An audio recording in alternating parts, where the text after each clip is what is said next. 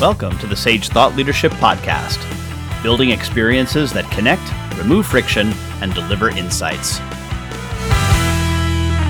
Well, hi, everyone, and welcome to our podcast. I'm Ed Kless, and with me today is Nick Jordan. Nick is the founder of Narrative, a platform that helps businesses in a variety of industries reach their goals using transformative data technology.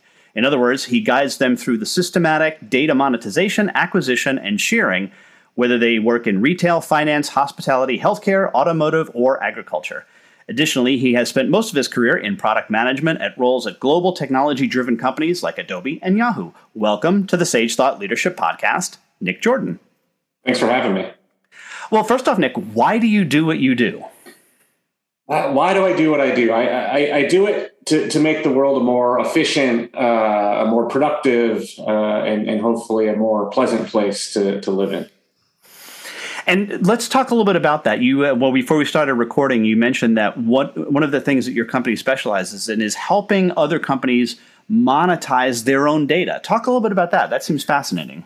Yeah, so I mean, if you if you look at where technology is going across really every industry, it's it's all becoming much more data driven. Whether it's you know data in the form of analytics and dashboarding, or data in the form of machine learning and, and increasingly artificial intelligence and, and sort of inherent in that evolving technology landscape is the need for data. And, and when there's a need for something, often oftentimes markets pop up. And, and so we're starting to see a lot more around data markets. And historically, data has been very hard to, to monetize and to sell.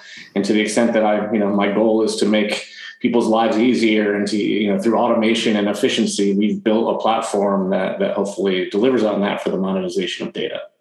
Well, one of the things I can see might, that might be a concern is if I'm a, a, business owner and I have all of this data, would my customers be concerned with how I monetize data because it's really the data about them?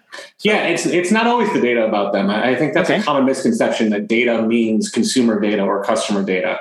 We work with companies that have weather data. We work with companies that have data about carbon credits. We have uh, data about you know uh, autonomous uh, vehicles in in the ocean, and so certainly if if consumer data is the data that's being sold and monetized, I, I, think you know certainly companies should be transparent with their customers and make sure that they're doing the right thing there. But data does not have to mean data about a person; it could be data about you know really anything in, in the world around us. And is this explosion in data really as a result of a lot of the Internet of Things, the the sensors that are available? Like I think there's what 17 sensors in my iPhone, something crazy like that. Yeah, IoT is definitely a big part of it. I mean, we're just we're literally measuring everything everywhere all the time. Um, sometimes for the express purpose of whatever that device is trying to do, right? You know, if it's measuring, you know, if it's rained or not, it may be turning on your sprinkler system, you know, because it hasn't rained in a certain amount of time. But I think you know those devices are creating what is often referred to as exhaust data. So data that you know can be used for purposes that's not specific to the device and that's where we see a lot of those data monetization opportunities popping up yeah, and just imagine things like I have a, a, Roomba, for example, and it goes around my house, and it's got a it's got a map of my house. I mean, I I, I suppose that that might be uh, worth it to somebody to, to say, okay, well, what's the square footage of these houses, and might make recommendations on furniture for me. Let's say for sure, and, and you know, there's a bunch of mundane things like there are companies that scour city records and look at the last time the sewer pipes in front of your house were were uh, were uh, updated. And so, if you're an insurance company and you're trying to figure out the likelihood that someone's going to have a you know a sewer pipe break in their front yard and you're going to have to pay out on that, you actually want that data to, to better understand the risk of, of a bad event happening. And so, uh, again, I, I think data is pervasive in all of our lives in ways that we probably don't even realize. It, I, have heard it said that, that data, in one sense, is the new oil. Talk a little bit about that. Yeah, it's been said a lot, and I think initially it was meant is primarily a good thing. I think people are now thinking of data kind of the same way they think about oil, where there may be some negative uh, outcomes of data as well. And so I, I think the, the, analogy still fits, you know, fits really well. But now people are using it more, you know, like like oil is, you know, the the cause of, of global warming. Um, but I think you know, much like oil, it has a bunch of utility, right? You can create plastics, you can create jet fuel, you can you know make your car go down the street, and, and those things are all great. And you can potentially do bad things with oil, and you, you know you can't use it you know for for everything in perpetuity. One because it's a limited resource, and, and two because it can do harmful things.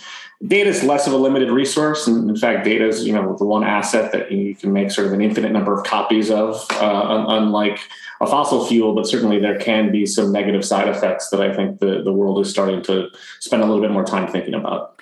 So, are you finding that even smaller and smaller companies are, are can be involved in the monetization of their own data? 100%. Um, you know, we're, we're starting to see companies of all sizes, from you know, single proprietor all the way up to Fortune 500 companies, thinking about monetizing their data. Um, oftentimes, the smaller companies, their data alone isn't sufficient, and so you know they they want to be involved in a market where their data could potentially be combined with others' data to create a full picture.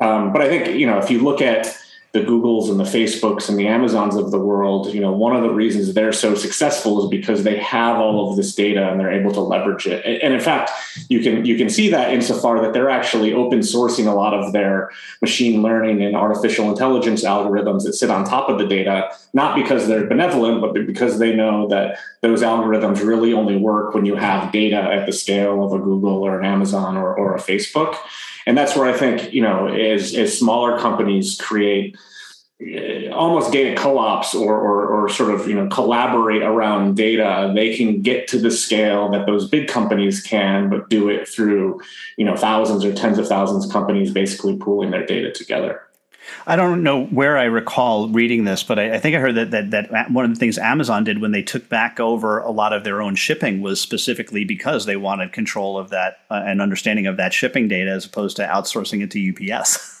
for, for sure, for sure, and you know they you know they want to vertically integrate to to some extent as well you know, the, the one other thing I'll, I'll, say about data, which you know sets it apart a little bit from physical goods and traditional retail, is data tends to come with really high margins right? You know, once once the data is generated, the storing of that data, you know, at you know at the scales that we were talking about today is pretty cheap.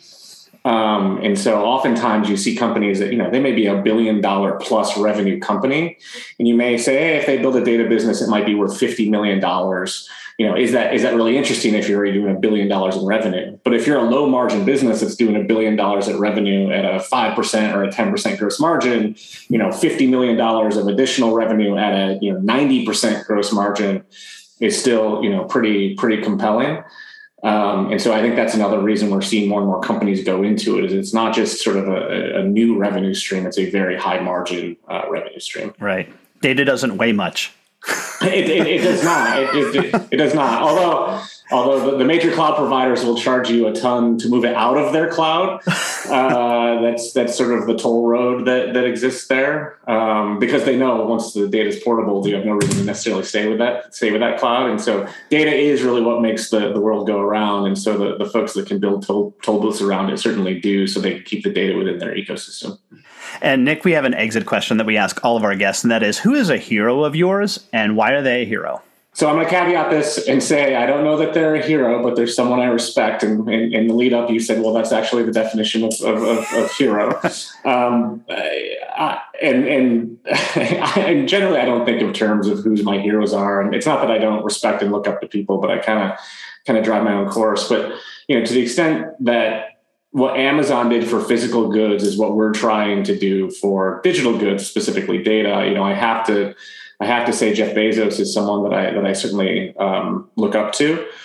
Um, I know that that statement comes with a little bit of uh, controversy these days because of you know Amazon's union stance and sort of the the behemoth that they've become. But there was a time where he was a guy that said, "Hey, we're going to sell books on the internet."